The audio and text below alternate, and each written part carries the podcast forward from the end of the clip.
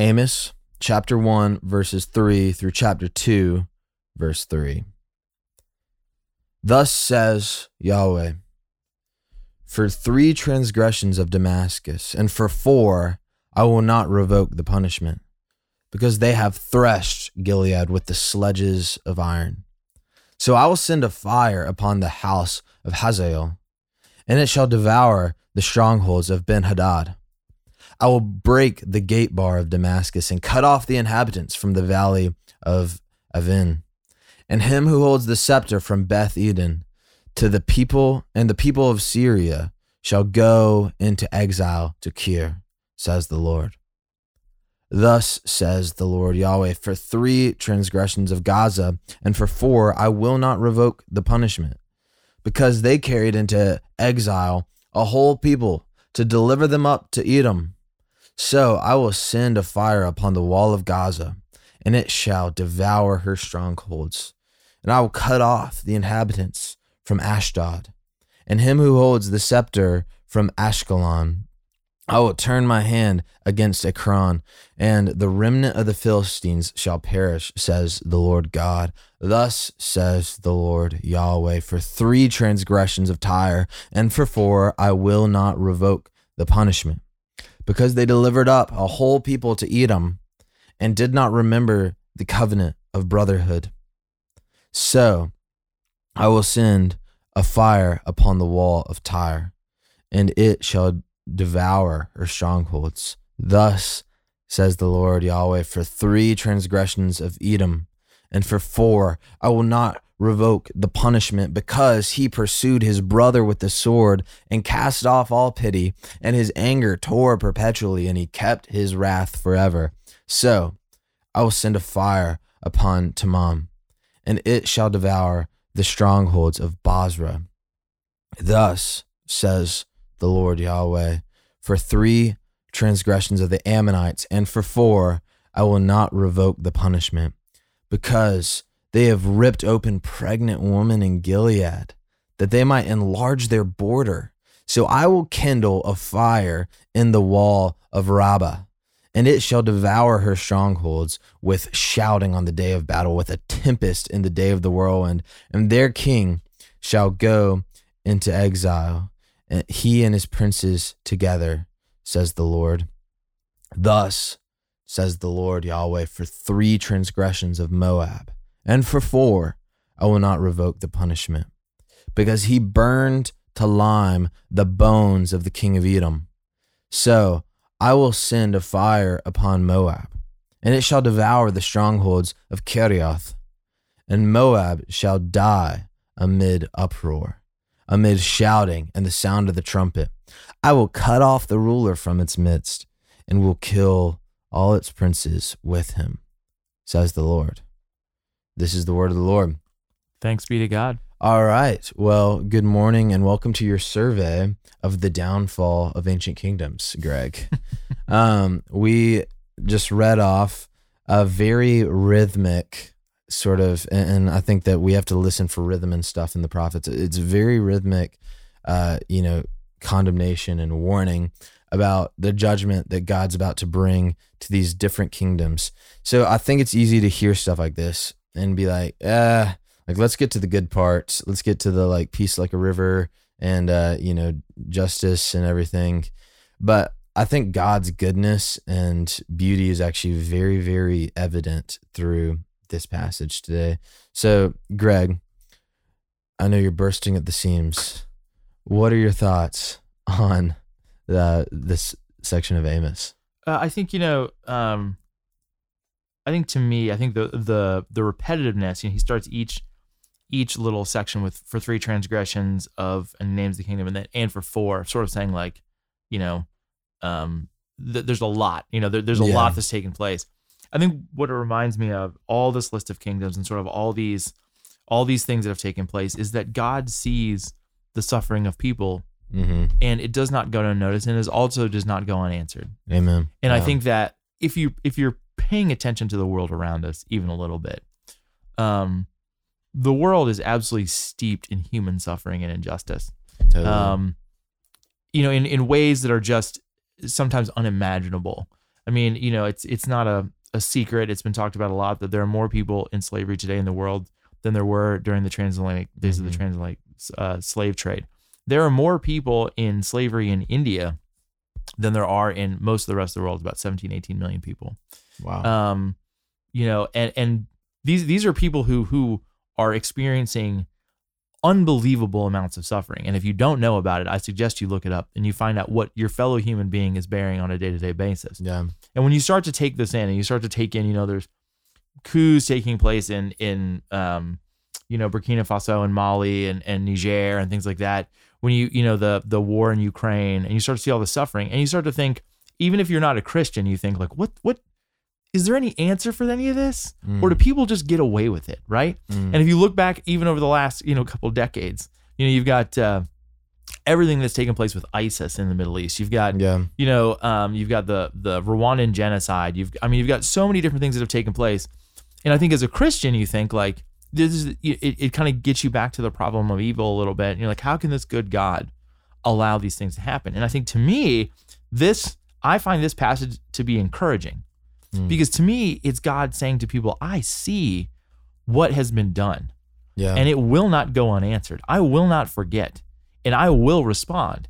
And I think that as a as a as a Christian and as a human who just witnesses suffering, you can rest in the idea that God answers injustice and he he he corrects it.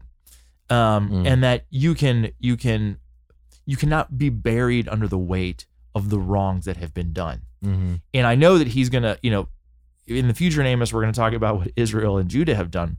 But I think in this specific passage, I find it incredibly encouraging to think that we uh, we serve a God who, you know, his eyes are not just on the sparrow, they're on everybody and Mm. what happens to them, and he answers. And I Mhm. think that is a compelling uh, point to make in the modern world where people say, look at all this is happening. How could you possibly believe in a God?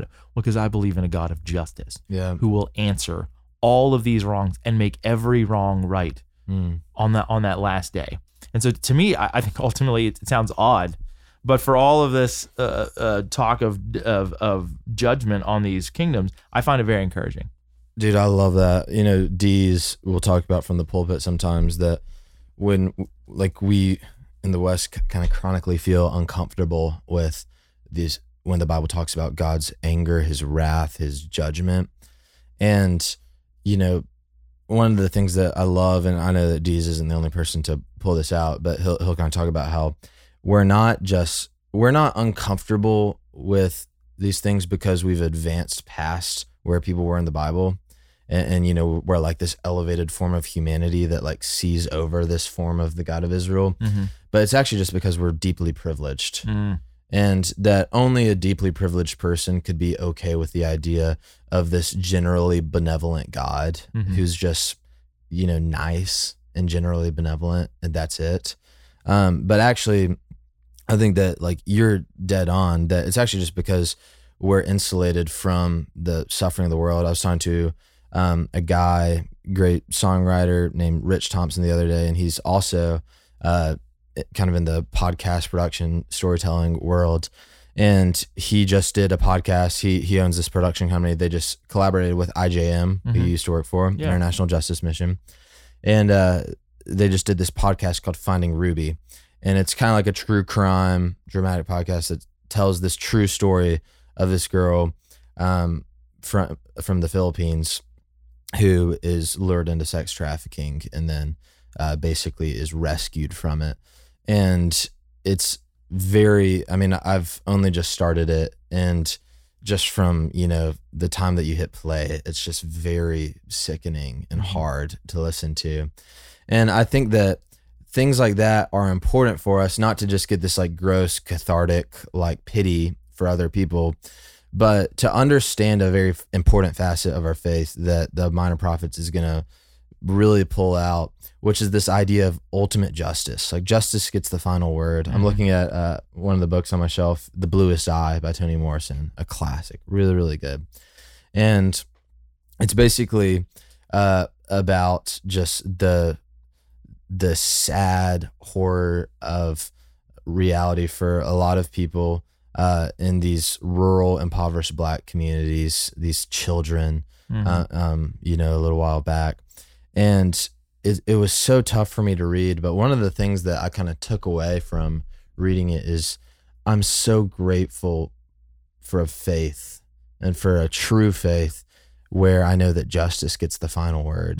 Because you read books like that, you you read stories, listen to stories that are totally true, and it just leads me to this place where I'm like, I cannot imagine going through life with this idea that you know these people who- prosper in their evil doing and you know as amos says you know they're like ripping pregnant women open like this uh, sickeningly gross image like that they just die in their prosperity and like that's it Mhm. but like actually no god is going to visit their iniquities and what's really interesting in this passage where we can see god's goodness is what is he so angry about he's angry at them for carrying out war on other nations that are not necessarily israel Mhm. you Yeah. know, like even for like waging war against Edom, who's one of Israel's enemies.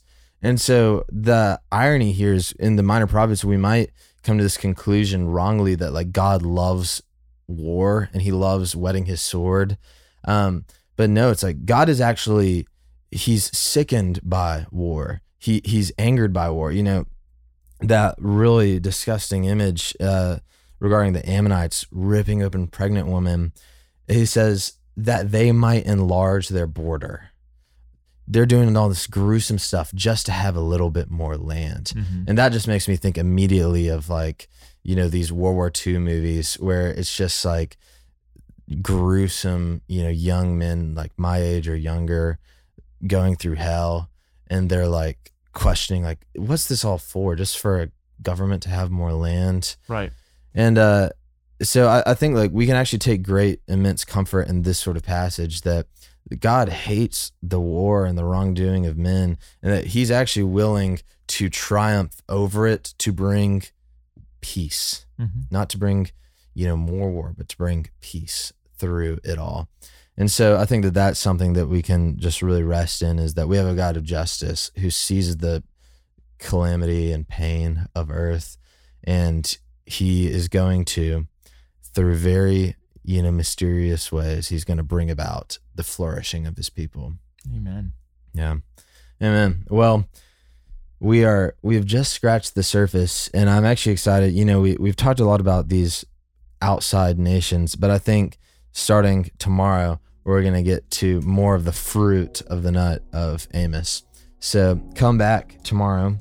Until then for the great beloved greg conley the con man um, this is will garlow and we will see you tomorrow in the sunny pastures of our daily rhythm. Thanks for listening to Our Daily Rhythm. I'm Jason Dees, one of the pastors of Christ Covenant, and Our Daily Rhythm is a ministry of our church designed to help you more faithfully and effectively meditate on God's Word. If you ever have a question for us about one of our Bible readings or one of your own Bible readings, please don't hesitate to text us at 404 465 1737. Again, that's 404 465 1737. Or email me directly at jason at christcovenant.com. We'll meet you again tomorrow for our daily rhythm.